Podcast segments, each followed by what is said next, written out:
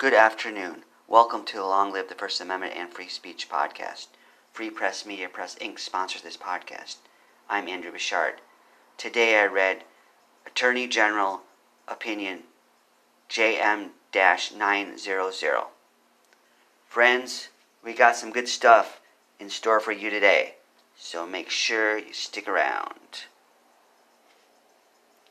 The book Legal Research How to Find and Understand the Law by Nolo Press recommended reading Attorney General opinions in regard to the subject matter of which you focus.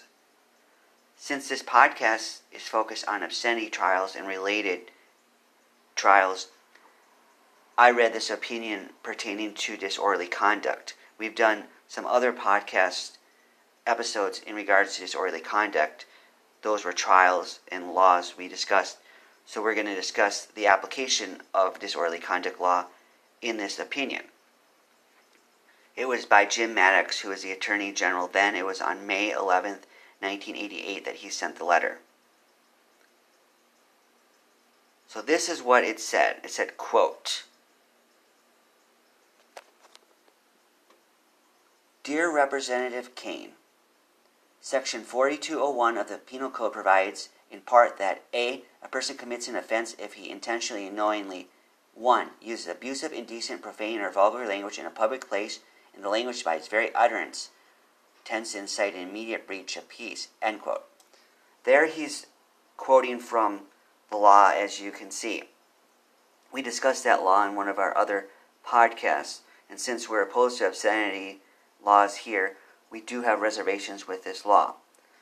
Now, we don't oppose disorderly conduct laws that pertain to things like fighting or using weapons in a public place.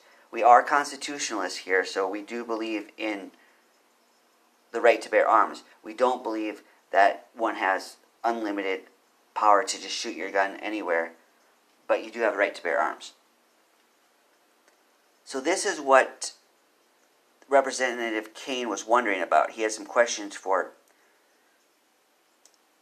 Attorney General Mattox here. It says, quote, You ask the following questions. Does uttering abusive, indecent, profane, or vulgar language in a public place constitute an immediate breach of peace? 2. How is breach of peace defined in relation to Article 4201A1? End quote. The first question to me seems like not a very good question to ask because it states that in the law, and the way the Attorney General is geared to operating, he's going to say yes. The second question is a more germane question because it involves interpretation. It involves the ambiguity of the term breach of peace, breach of peace, and how it plays in the real world. So, Jim Mattox refers to some court decisions and the reasoning they had to elaborate on the definitions of these terms. He says, quote, in order for this provision to withstand scrutiny under the broad guarantees for freedom of expression and due process of the law in the United States Constitution, the utterance prohibited can only include fighting words, end quote. He put an underline under only. So that's the key thing, folks. It has to be fighting words. It has to be something that would cause someone to fight. He cites Chaplinsky versus New Hampshire, and we did an episode about Walter Chaplinsky. We regard him as a hero. He didn't win his case, but we regard him as a hero for fighting the good fight.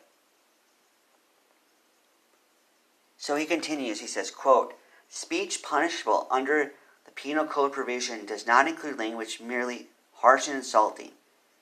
See Gooding Supra at 525, and it should not include speech, actual or symbolic, that is only inappropriate, naughty, disgusting, repulsive, tactless, gross, or tactless, gross, or appalling. Conviction under a statute specifying a breach of peace as an element of the offense must be based on jury instructions, including an adamant admonition that proof of actual or threatened violence is essential. End quote. He describes types of language that would not qualify. Now, these terms, like these are adjectives, and interpretations can vary from those terms as well. But he does a better job at explaining what is not included. If we included all those categories, we'd have the courts filled with tiny trifles of cases. And we wouldn't want that, would we?